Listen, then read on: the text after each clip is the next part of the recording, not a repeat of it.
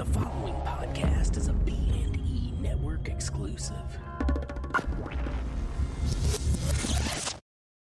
The opinions expressed in Nerds on the Left do not necessarily reflect those of the B&E Podcast Network or any affiliated podcasts. Enjoy the show.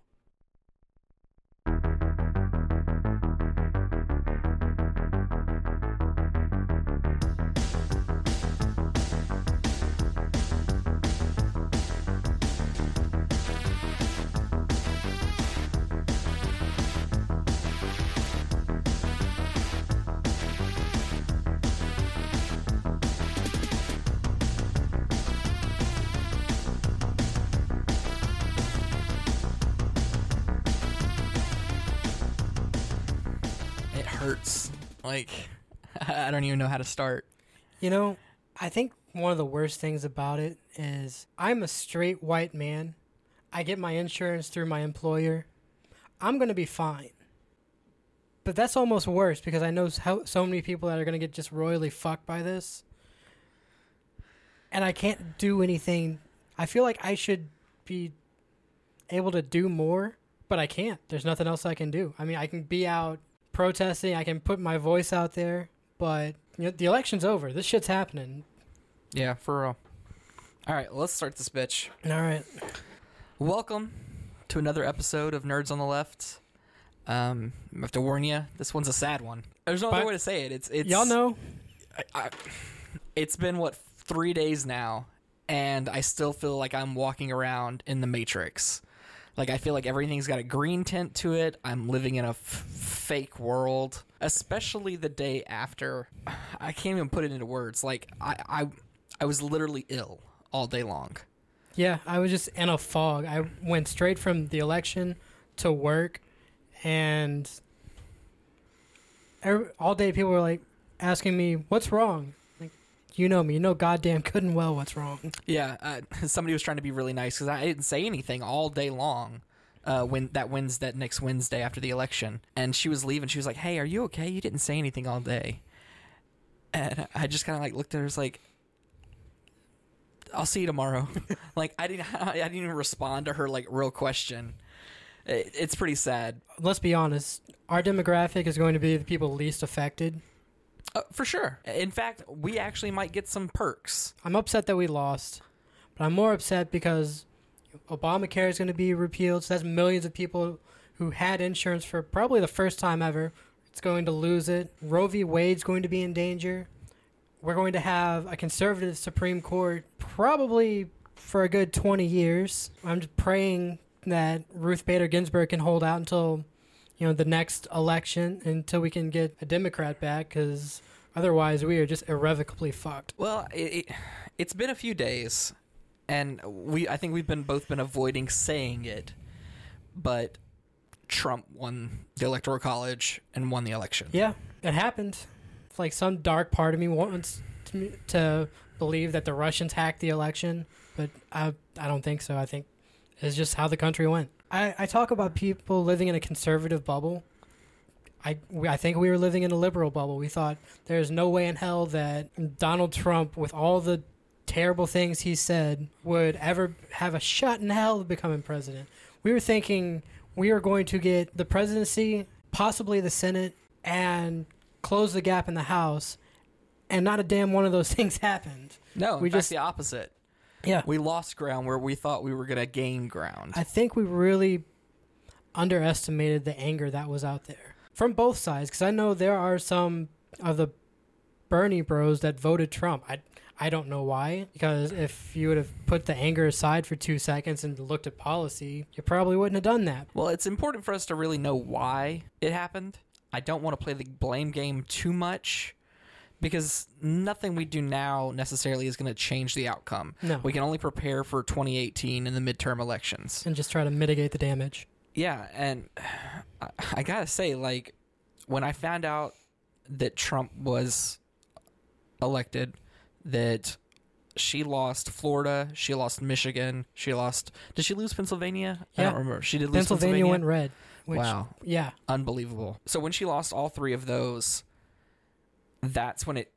I physically felt pain. It was, it was the worst pain I've ever felt. The second most after we recorded on Friday, um, I stayed up way too late playing video games, that kind of shit. Went to bed at probably like two in the morning.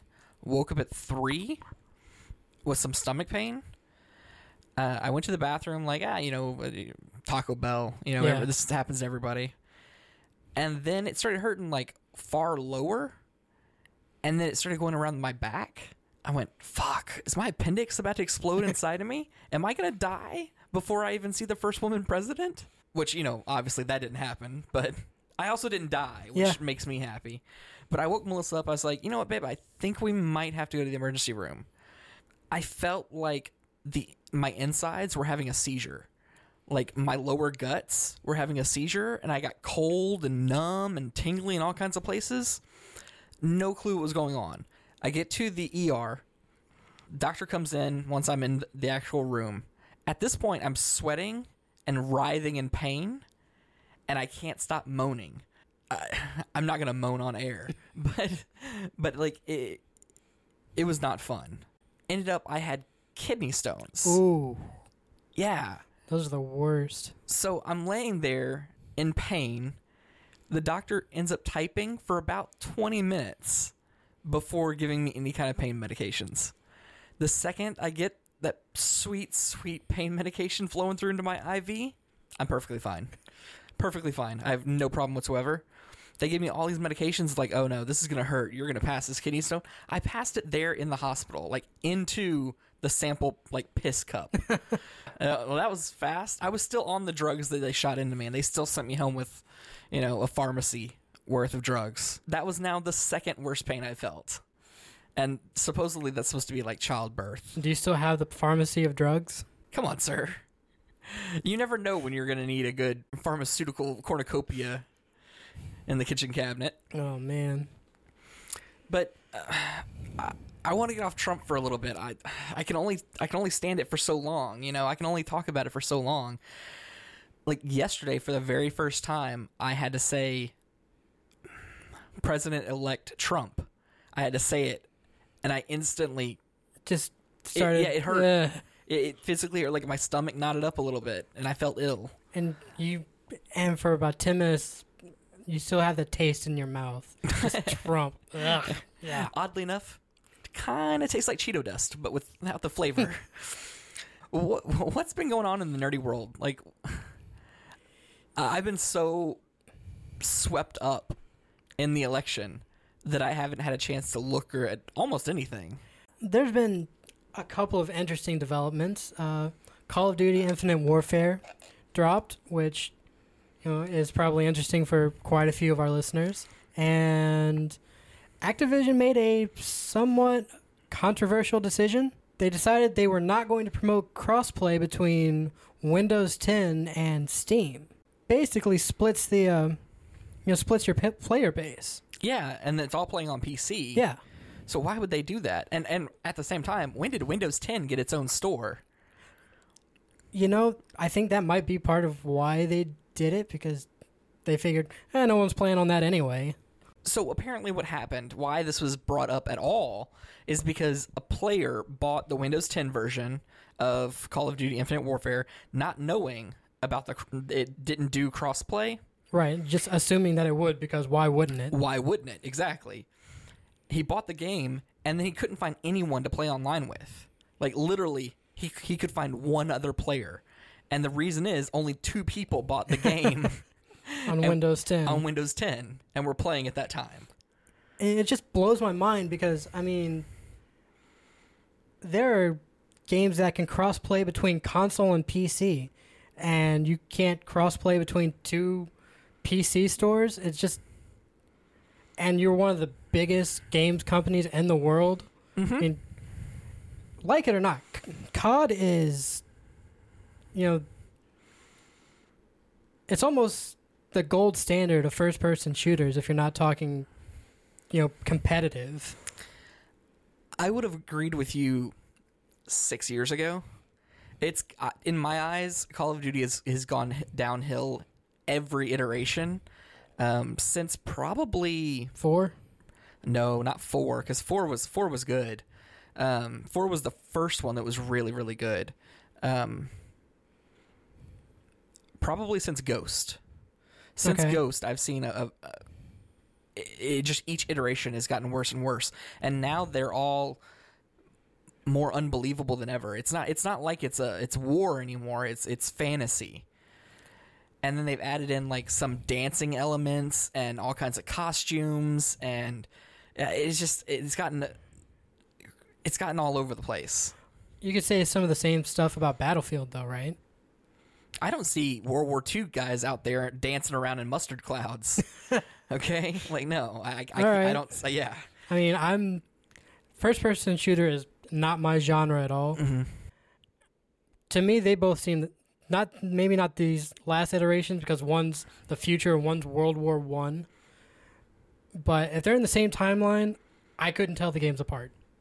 That's just me. It seems like they come out with a new one every year with a couple a slight tweak Mm-hmm. and they get a shit ton of money. So Well, I, I was a big fan of Call of Duty when it first came out, uh, and like me and my buddies would always get to pl- get together and, and play on Xbox Live together.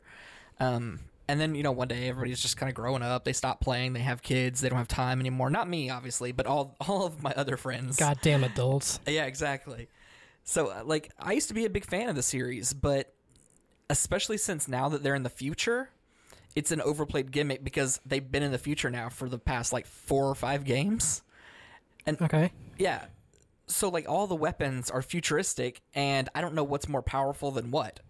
Like, what's better than what? So when you start having a spreadsheet to play the game, you're out. Yeah, and then also like I, I don't like the fact that everything's going micro microtransactions and um I don't want to see a Steam bundle of Call of Duty for two hundred dollars Right. when all it is is extras. Uh, my thing about microtransactions, if they're purely cosmetic, I don't have a whole lot of problem with it because if you want to customize your shit, go ahead. It's not my thing, but whatever. But if you have microtransactions that give you a competitive edge in the game, I think that's bullshit. Of course, but that's actually not what I'm talking about at all. I'm talking about whenever I inevitably lose and I get be, I'm, I'm the last kill in the match. I don't want a guy with like cool glittery armor to be teabagging me at the very end of the match where everyone can see. Like, there's something about someone with a customized, paid for like skin killing you or, or humiliating you that's even worse than just dying in the game. See, again, I'm, I don't play FPSs. That doesn't. Have you ever tried? Yeah, what was the last one you played? The last one I played was maybe Halo Two. Halo 2? Yeah. Holy crap. Okay. It's just not my bag at all. I don't like. I get kind of motion sickness when I'm trying to swing around and shoot somebody, Uh huh. and I just don't have the twitch reflexes for it. It's just not my thing. Oh, Closest thing I get to shooters was like Mass Effect or Gears of War. Okay, well, okay. I mean, Gears of War's it's close. It's you know, Like, I get third person's a little bit easier for me. I don't know why. it's two persons off. Yeah. is what it is.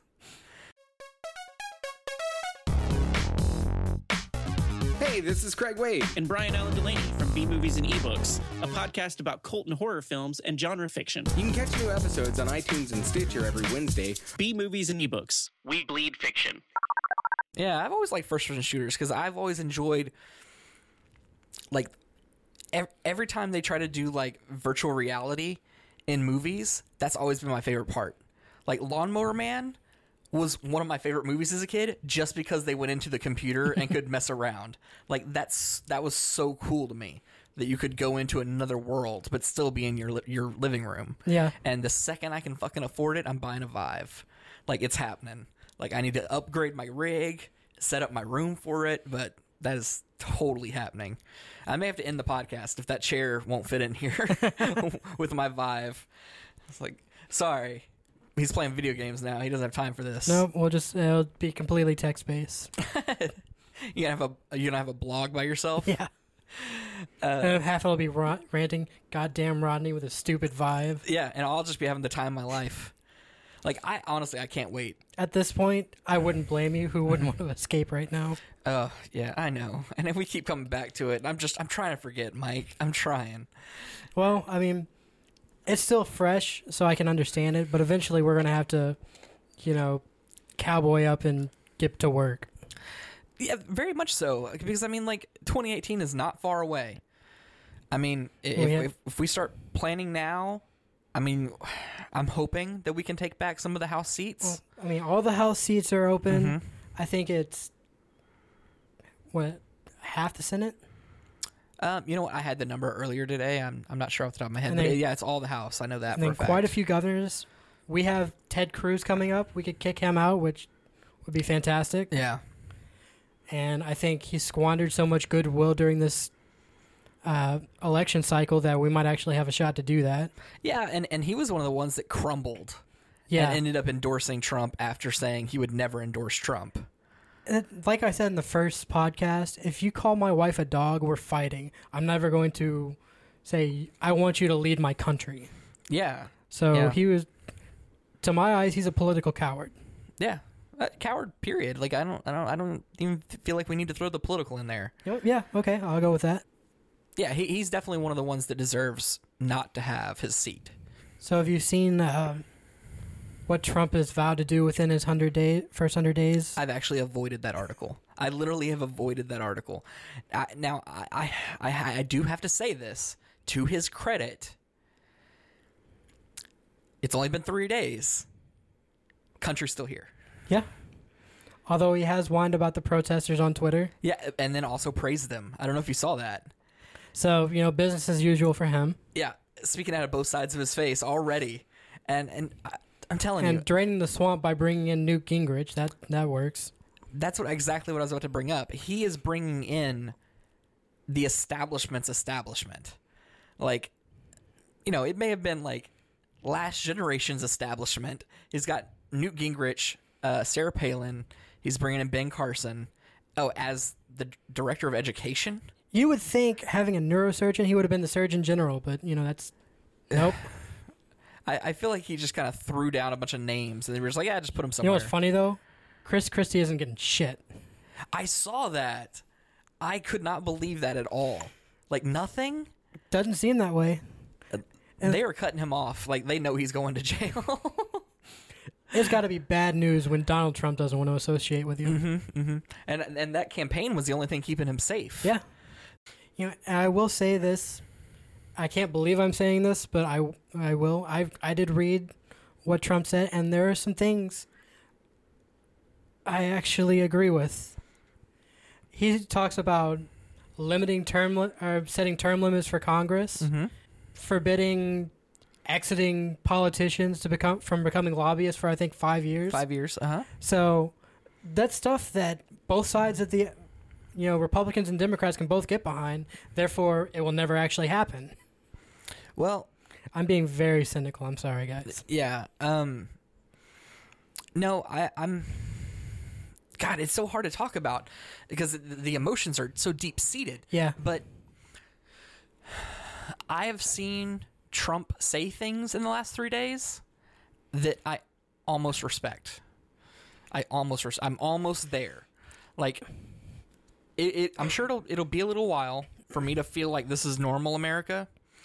He's already saying things like, "Oh, maybe I'm not going to repeal Obamacare. Maybe I'm just going to fix it." You know, I like the fact that uh, you've got the preconditions in there. He wants to keep that. You know, like he's already saying and doing things that are slowly sliding him back towards the middle a little bit. Yeah, I think it would be just hilarious if it turned out this whole Republican braggadocio thing was a complete troll and he ends up being another centrist. Man, uh, that's our best case scenario. It is. And Like it's outrageous to think that somebody would just get out and lie to the entire country as he was running a campaign and then get into the position and then actually be an effective leader. That would be hilarious. Lying his way into advantage has been Trump's MO from the beginning, though. So would we really be that surprised that he lied to get his way in and is going to do something different? No, and oddly enough, like I was a, as a kid, that's exactly what I wondered all the time. Is like, why doesn't someone just pander, pander, pander, get there, and then just be like, oh yeah, no, fuck all that stuff. I was kidding. Like I just need to get where I am now so that I can do the things I want to do. I mean, granted, that probably makes would make you a single term can you know president, but eh. You could do a lot of good in four years. You if you don't get of good- stonewalled, yeah. Yeah, exactly. If you don't get stonewalled, And that's the problem. And, that was a very naive thought as a kid, but that's what I wondered all the time. Is like, why don't people just do that? Get to the position you want by saying and doing anything you need to do. I mean, I like I like to think that I've, I've evolved a little bit since then, but I mean, like that was a thought that I used to have as a kid, and maybe Trump made that a reality. I, I don't know. We'll see. I'm really, I'm really trying to give him the benefit of the doubt, and I think it would be easier for me because again, straight white male, all the vitriol was not aimed at me. But the fact that he said the things he said, and that all the people that are the other in this country are so shit scared about everything. I don't know if I can give him the benefit of the doubt with the uh, environment he's created. I don't think we're in a position where we have a choice. Yeah. I mean, he, he unless something amazingly incredible happens, I mean, he's gonna he's gonna be the president for the next four years, and uh, it's it's only been three days, so I apologize if this has been hard to listen to because you know a week from now it may sound like we're just whining, Right. but like right now it it's still very fresh and it's still very painful and I, and a part of me feels like we were lied to not just by our candidate but by the faith that we've had in America. Like on my other podcast cuz this was about a year ago when Trump um, first announced his candidacy like I was one of the ones that thought he was just a big joke you know? And I was like even if Trump gets all the way and is the nominee against whoever it was, which ended up being Hillary Clinton, uh, even then I said, I have more faith in Americans than to vote for someone like that.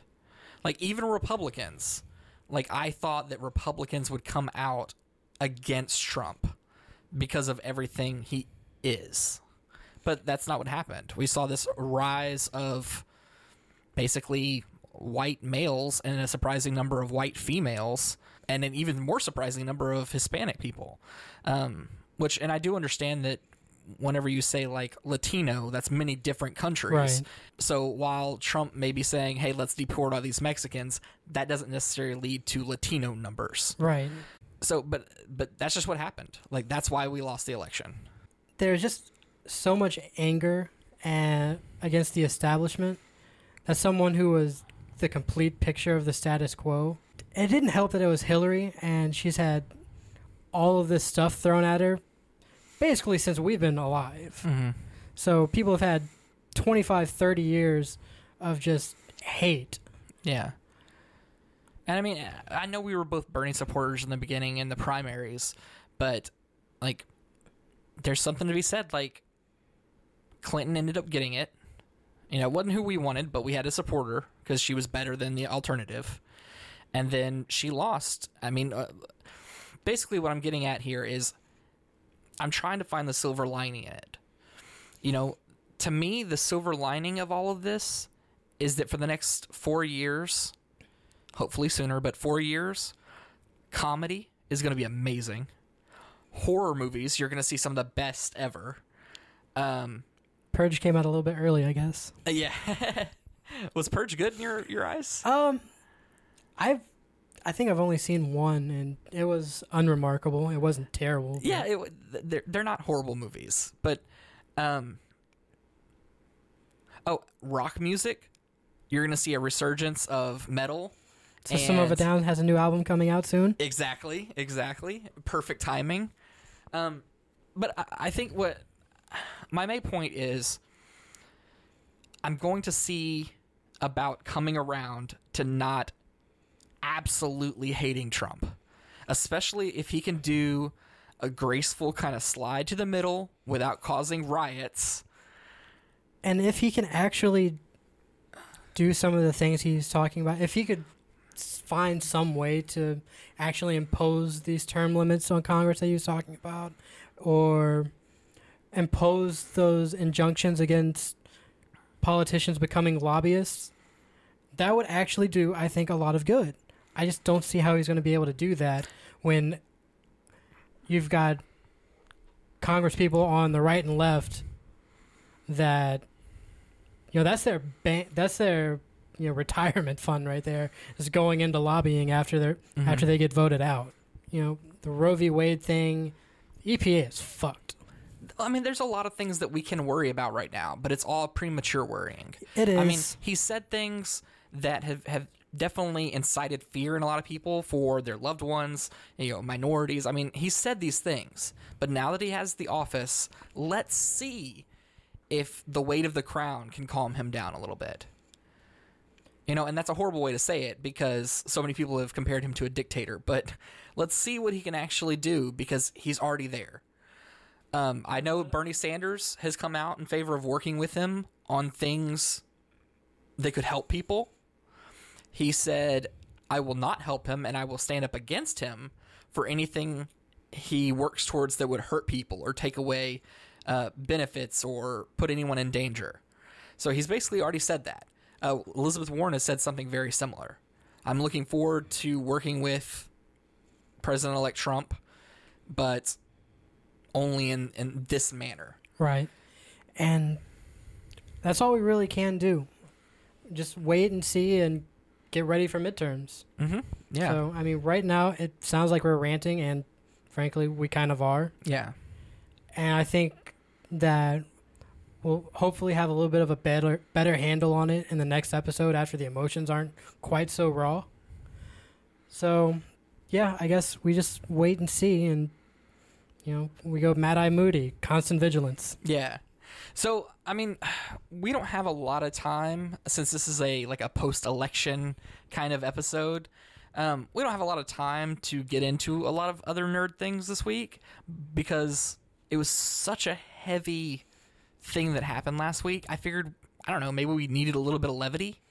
You know, Okay. we needed to to lighten things up a bit here on Nerds on the Left. Um, how do you feel about uh, answering some questions for the rest of the episode? Sounds good. Let's do that.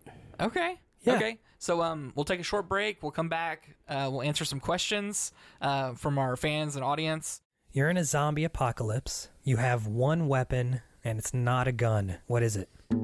like a scythe, a car. Grenades. Like a flare gun, maybe. Piranhas. Bat. A bat? Baseball bat. Hands down. Machete. It's obviously a Lobo. Uh, loppers. Slingshot. Yeah. Like a ground mounted slingshot that shoots bricks. Catch the seven deadly questions on The Basement on a Hill. Hear all new episodes every Tuesday. The Basement on a Hill. Horror and comedy for people who hate horror comedies.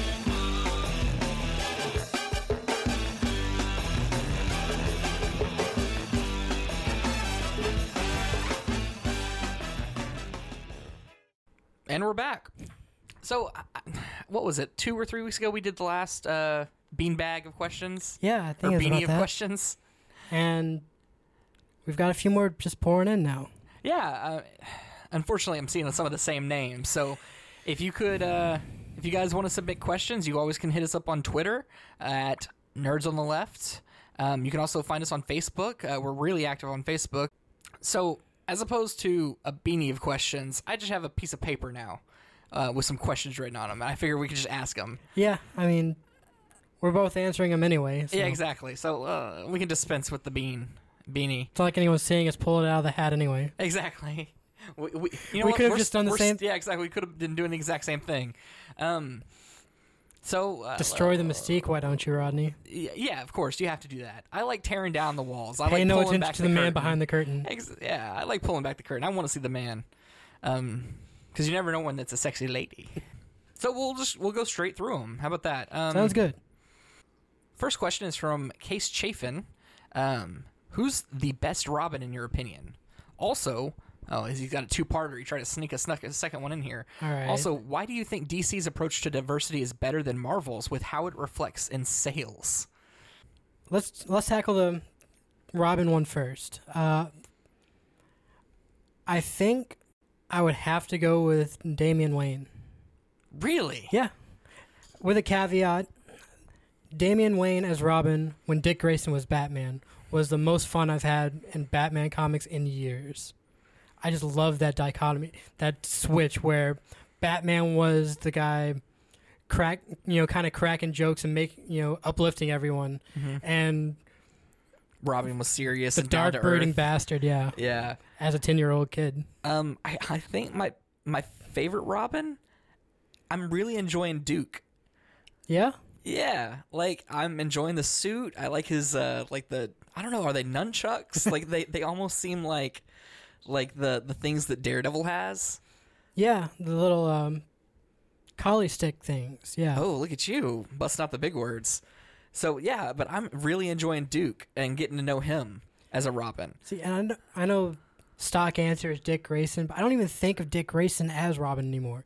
He's been Nightwing for me for so long that that's who he is. Yeah. And the same with Jason Todd. He's the Red Hood. Mm-hmm.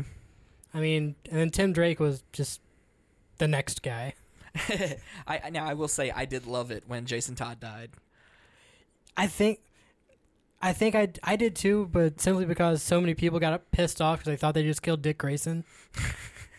no, I, I enjoyed reading that because I liked the way. I- If you don't know, this is the way they figured out if they were going to kill him or not. There was a one eight hundred number that you could call if you wanted to keep him alive, and a one eight hundred number if you wanted him to die. I don't think they expected him to die. Uh, they put they said they put an issue of each ending in the drawer. And the next day, they pulled the one out that everyone voted for, and everyone wanted him to die. Or not everyone, but a majority of people wanted him to die. I love that. That's awesome to me.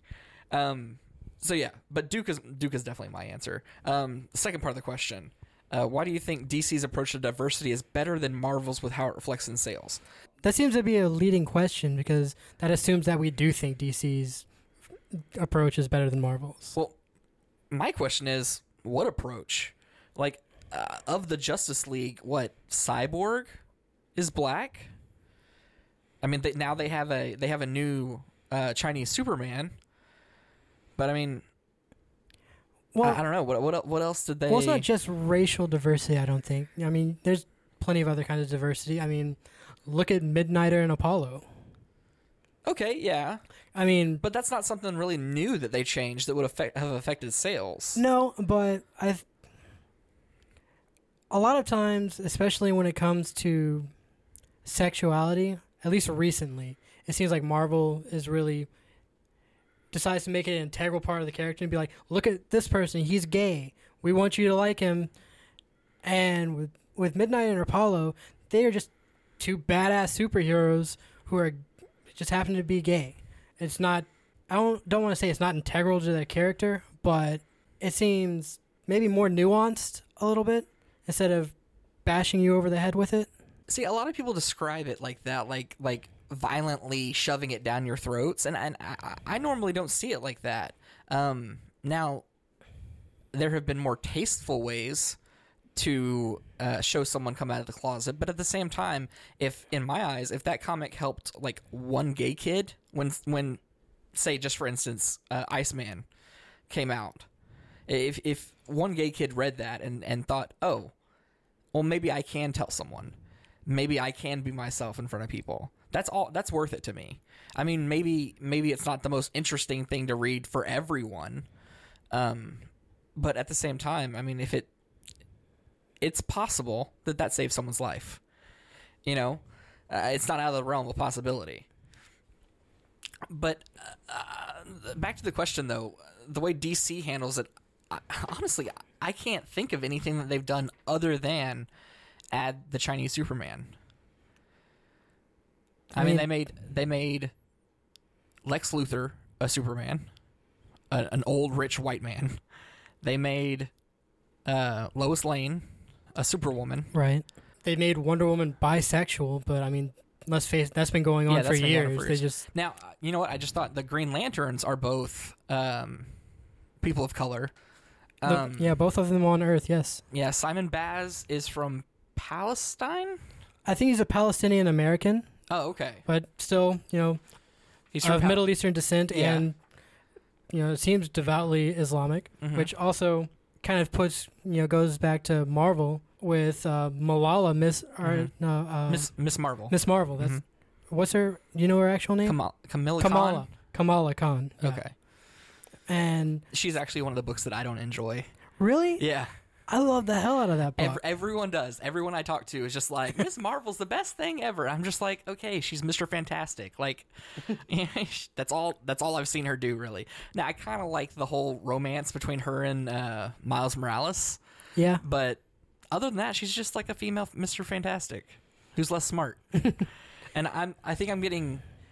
Uh, I think I'm getting old enough that I don't give a shit about high school stuff anymore. Yeah, I could see that. You know, like I don't give a shit that you missed a test or that like your friends are gossiping about you or or whatever fucking happens in high school. I got bills to pay. exactly like fucking mortgages still due on the third every month. I, w- I am interested to see how the Trump presidency is going to affect those kind of books, but I don't want to get to politics. I'm not going to do that. Stick to the question. Stick to the question. So, um, but I will say Marvel's done a very odd job. I feel like they've moved been very, very quickly. uneven. Exactly. That's the perfect way to put it. It's been very uneven. Um, some mean, characters every- just boom suddenly in a different demographic than they were before. Every time they do something what you know well with say a Miles Morales or a Miss Marvel, then you get something like Iceman. You're just like, what the hell? Yeah, but at the same time, who didn't know Iceman was gay? like Uh, apparently, uh, Iceman didn't. Iceman knew. No. Like literally, the, like when it was announced, a buddy of mine goes, "Hey, guess who's gay in Marvel now?" I was like, "Iceman." He was like, "How did you know?" I was like, "I didn't know. I just, I've just always thought that he was gay. Like he's always just kind of struck me as kind of a gay character. But I, I really want to see him." Uh, we've talked about that before. Like Iceman, like is one of the most powerful mutants ever, Yeah, but he uh, never gets to let loose. Let him really be him. Yeah, that's what I want, and I'm hoping that him coming out of the closet for some reason was Just like unlocks his power. Exactly, it was like a mind lock or something. Like Superman. Yes. he just Um, right now he's in a they're in a battle for limbo. He'll just freeze the entire plane. Um, oh, here's another comic one. Uh, Trent Self, uh, what are your thoughts on the Captain America Steve Rogers run of comics? As a big Steve Rogers fan, I find it an interesting turn of events that really shakes up who I've always thought Steve was. Are you familiar with this at all? Not very. I mean, I heard the controversy when this first thing started when it first started, but as far as the full backstory, no, I, I'm not. very quickly at Pleasant Hill, um, Shield was using a sentient version of the cosmic cube to change people into thinking that they were someone else Okay. and that they lived in almost this kind of like virtual reality kind of existence where everything was hunky dory in 1950s.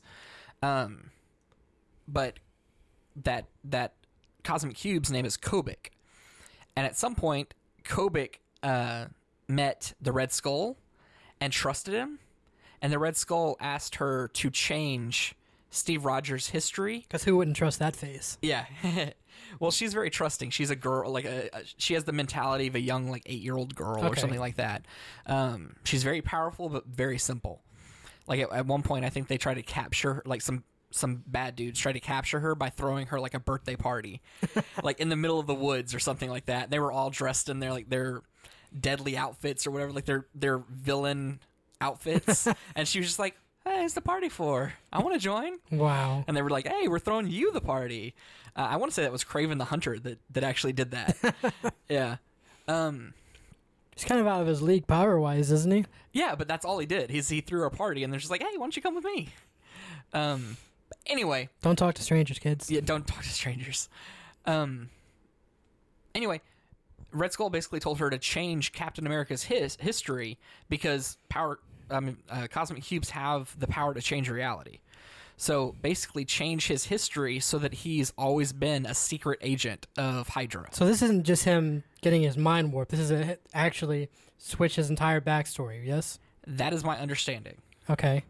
Could be wrong. I, I think I'm an issue or two behind of that of that one, but uh, it's been really interesting so far.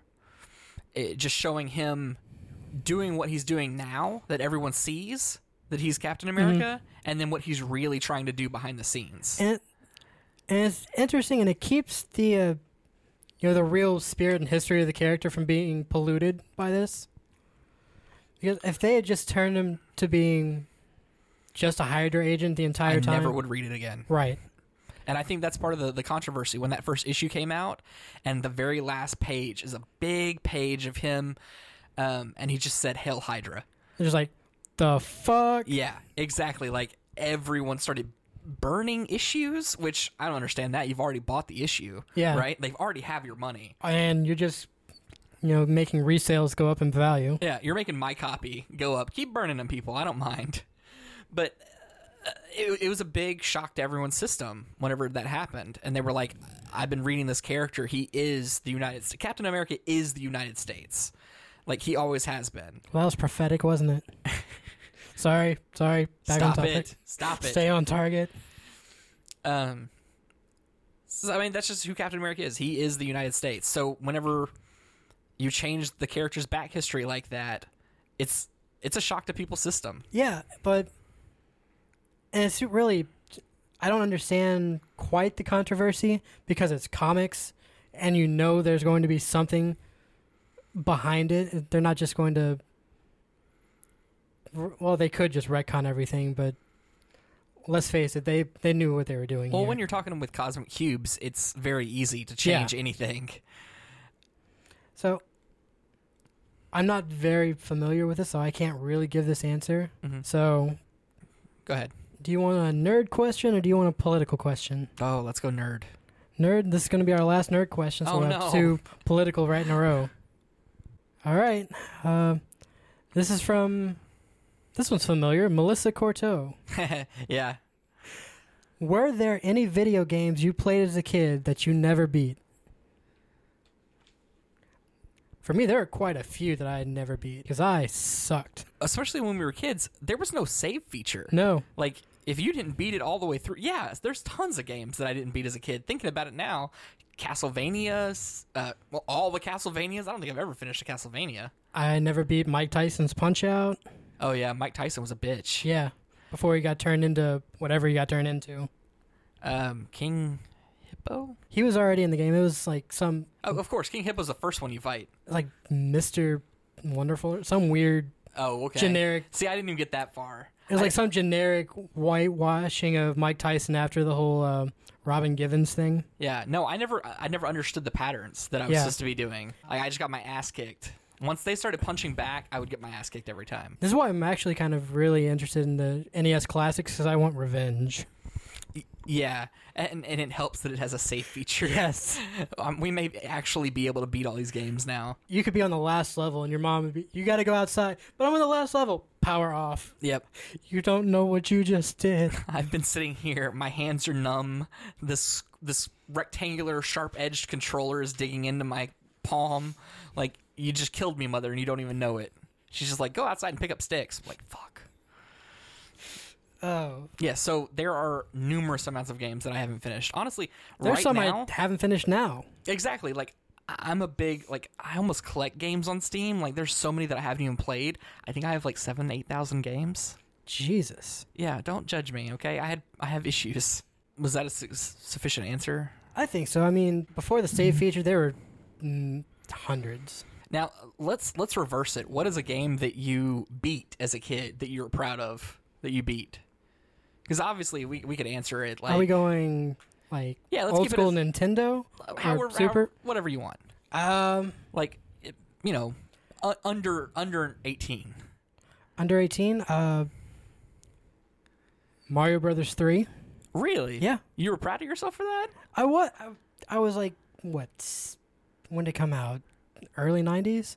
Okay. So I was I mean, like 5 or 6? I guess I'm just like now I play it. I'm just like Yeah, uh, now it's I blow right through it. yeah. You almost start trying to speed run. I'm not that good. Yeah, me neither. I I don't even understand. Like I don't understand the what you get out of a speed run playing the same thing over and over and over, just shaving seconds off. Just I don't get it either, but it's all- it's really Like if I watch. wanted to self improve myself, I'd work out. It is fun to watch though. See how fast some of these guys get Okay, see that I understand because then you're only seeing them at, At their that- best. exactly. Not grinding for hours on end. not the 500 hours they practiced. Um, no, I think mine was probably uh, Lion King for the Sega Genesis. now that are you proud of it because you beat it, or proud of it that you actually survived it because the controllers on that the controls on that was just god awful. I it, I just I know that not a whole lot of people beat it at my age, like when we were playing it, and um, like that's why I felt really proud, like because no none of my friends had been able to beat it yet. They were like, "How the fuck do you get past the the level with all the thorns and the hyenas?" And I'm just like, "Just fucking kick ass, man." Okay, I, I have another one too. I was super proud when my brother and I were taking turns and we beat the original Mortal Kombat. Shang Tsung was a bitch. Yeah. I, I feel like I'm pretty good at Mortal Kombat until that very last level. Yeah, because the ladder, that fucker cheating. cheats. They're cheating. It's like you're floating over the ground. Half the time, I just beat people with sweeps. What the fuck are you doing? Mm-hmm, mm-hmm. And then you get later on, and I think Mortal Kombat Two had that cent or Three had that centaur guy. You couldn't even use projectiles against him. Like the fuck, guys. Yeah, so I'll- It's always like the last boss turns into a cheating bastard. that's just a staple of Mortal Kombat. Like, Well, it seems like a staple of fighting games in general. Damn near broke a controller beating Street Fighter Five because Bison was such an asshole. wow, do you play a lot of fighting games? Um, not as many as it, you would think, but every once in a while it's fun to have a bunch of people over and just beat the shit out of each other. Okay, maybe we need to do that at some point Yeah. because I've got some. I've got uh, Marvel vs. Capcom three. Ooh, It's just collecting dust, that'd be fun. dude. I love Mar- Mar- Marvel vs. Capcom three. Um, what's the next question? Okay, um, looks we're like getting we're political now, aren't we? we Fuck. are getting political. This is from Chuck Clements. Do the nerds think that there could ever be a candidate who instills progressive actions but has moderate values? Someone that can literally reach both sides of the aisle and get people to agree and truly have both sides compromise a little I think I want this one. to achieve a greater purpose. Yeah, no. Done. Short answer, no. Um, because we're so divisive now that you can't say, okay, so red team, you want no abortions. Blue team, you want abortions if the mom's life is in danger. Red team, can we say that if, you know, the mom's life is in danger and the baby's less than six months old? Or the, the, the fetus is only six months. Or the fetus has some terminal thing that where There's no going to- compromise, is what basically Yeah. what I'm saying. Everyone is hard line with their position. especially social issues. Uh, yeah, especially. So, but I think that's the reason though, is because they affect so many people. Yeah. You know, like if you say the wrong thing on a social issue, you instantly have people calling you. You instantly have people calling and complaining and rising up in the streets. It's like, okay, listen, I'm I'm doing my best here. I'm trying to compromise, and yet you're going to make everyone angry. So the short answer, no, I, I don't think that's possible. At least not not until we get, uh, not unless until we have a uh, an enemy we can all get behind, um, like we did in World War II, um, or The Watchmen uh, graphic novel. See, I thought that's what we had here, but then we elected him. I can't explain it, buddy. I can't explain it. But answer the question: No. All right, and this one, this is the last one from Christine Corteau. How do we, as progressives, recover from this in a positive and productive way? How do we use these feelings of impotent rage and fear and turn them into change? How do we start now for 2018 and 2020? Something that we were going to talk about anyway. So let's kind of get into that um, because 2018 is the next big election that we can change the horrible thing that happened. You know, last week. Yeah. So I've already been seeing people on Facebook ask, "This is not what I wanted. I didn't vote. I didn't do enough. What can I do now?" Fucking vote. That's step one. Um, other than voting, um, you can register other voters. You can get involved with local clubs. Um, however, your politics fall. I mean, you can find third party clubs sometimes. Um, they're probably not as common as like Democrat clubs, Republican clubs. You got to really search for those. but- Yeah. Um, but you can Hey, find these places online. Talk to our friend Sean at It's Me Hendrix on Twitter. He might be able to help you out. with what? The third party clubs, at least for Green Party. Oh yeah. Um, I don't know. Maybe we'll maybe we'll put some websites for people to find You in know- the description.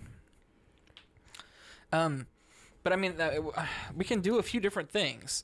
Um, be vocal about your beliefs whenever you see someone spouting bullshit.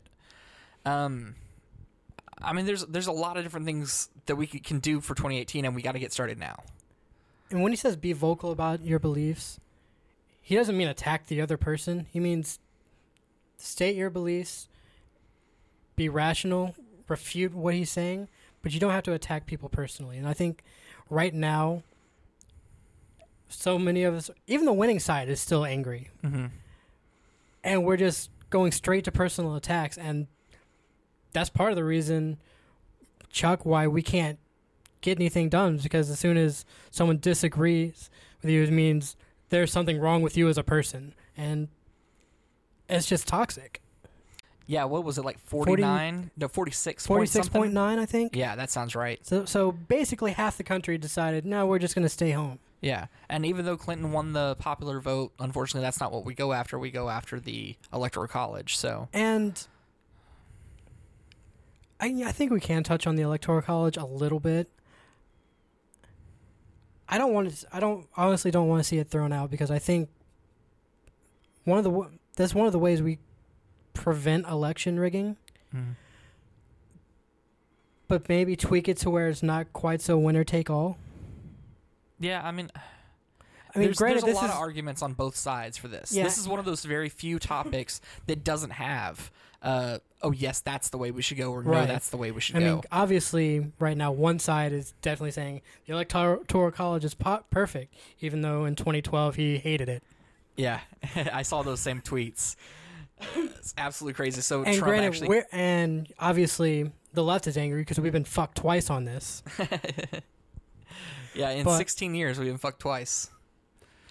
but I don't think we should throw it out completely. And this is coming from the side who lost. hmm And I think that's kind of the message we need to go for. We have to be able to look on the other side of the aisle, put personal anger aside, and try to make this the best, you know, make the best of this situation. Yeah, and I, It's very difficult right now. I know it's difficult. We I've already been in, you know, Facebook arguments with people talking about how like the protests are are being manipulated by George Soros and just uh, what? wait, what? Yeah, that's what I said. I don't It's know. like, There's gonna I- be a lot I don't of have bullshit. enough breadcrumbs to get home. There's gonna be so much bullshit for the next couple weeks. It's gonna be really hard to cut through it all. But uh, It's almost you almost makes you want to just stay on radio silence, but Yeah. I don't know, but one thing that I'm really trying to learn from this election, and maybe you're right, you said it earlier, maybe we're in some sort of liberal bubble the same way that, you know, some people are in a conservative bubble. Because all we talk to are other people with views like ours. and that's the problem with both sides. Yeah, yeah, yeah, of course. But I think I'm I'm I'm really trying to learn from this election. I'm really going to try even though maybe they don't say it in the most intelligent or um in the best most discernible way, but I'm going to try and listen to the problems that people are having. Michael Moore is is I don't know if you've heard his little spiel, but he's saying in a very respectable kind of way that people are just as scared as we are and have been for the last few years. I'm sorry, let me re-say that. People have been just as scared for the last eight years as we have the last few days. You know, I mean, can you imagine feeling like this for eight whole years? Um, I, I can't. It's gonna be hard enough for four. Yeah. um, but uh, so I'm gonna try and do a better job of listening to those people, and even though some of what they say flies in the face of what our numbers say, I need to I need to still listen to what they're actually saying because even if it's based on a lie, what the information that they are getting, that's their world. Their perspective is their reality. So I- I'm gonna try and listen more um, whenever people say things.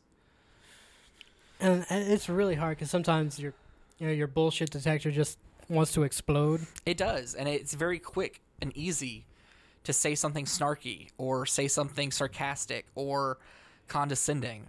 Yeah, and I'm guilty of that as much as I try not to. I'm totally, especially the last few days. So, to people who I've done that to, you know what? I'm sorry. Yeah, I'll, I'll go ahead and apologize too. I, I know, I know, I've gotten into it with uh, Mr. Chafin, one of the people that uh, have have wrote a, in a question for us. I've gotten into him with him a little bit on Facebook. Um, I don't know. Facebook is just becoming a little bit of a war zone. Well, that's the problem with social media in general. The stuff that we say to each other, we type, we would never say it in that way face to face. You know, there's just this wall that makes you feel like you have a safe space to say whatever the hell you want because, you know, no one's going to come and punch you in the mouth for being a dick. Speaking of, this was about.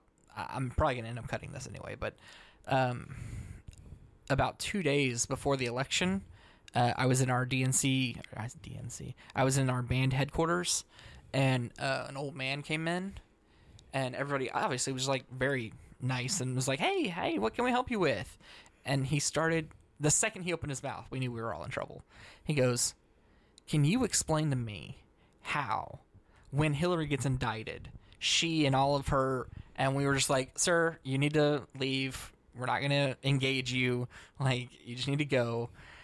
And we ended up having to, like, three of the bigger people there end up, like, basically making a wall and walking him outside. So, like, there are people bo- like that on both sides looking for a fight. Oh yeah. I did I posted something that was written by John Scalzi and it it pissed a lot of people off. And it was basically saying no the Trump supporters probably aren't ra- most of the Trump supporters probably aren't racist. But you had to hate the racist things he was saying less than you like some of his other policies. Mm-hmm. And this this is probably gonna get cut too because I'm kind of rambling. But Oh, no, this is going to be a bad episode, just like no matter what. yeah, I'm. How do we end this on a positive note? Jesus Christ! But we we still have to see the people behind the argument.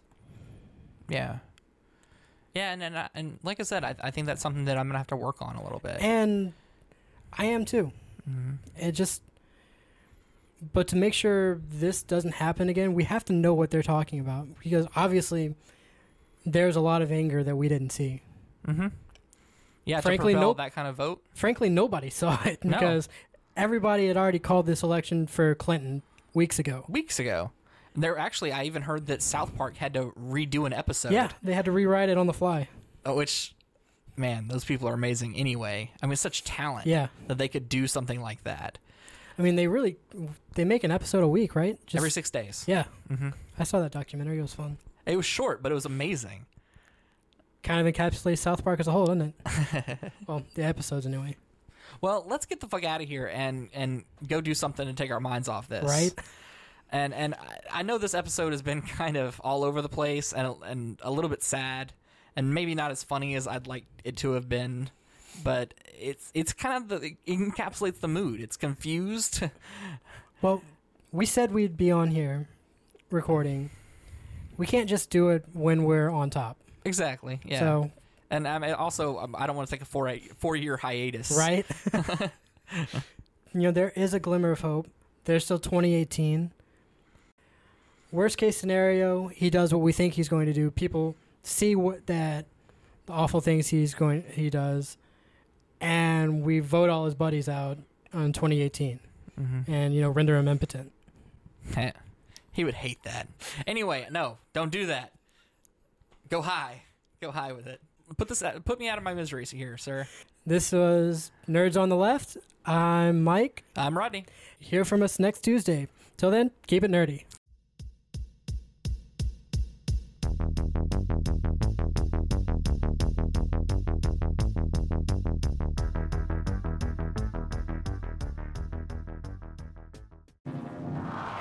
podcast you just heard is part of the B and E network, brought to you by bmoviesandebooks.com.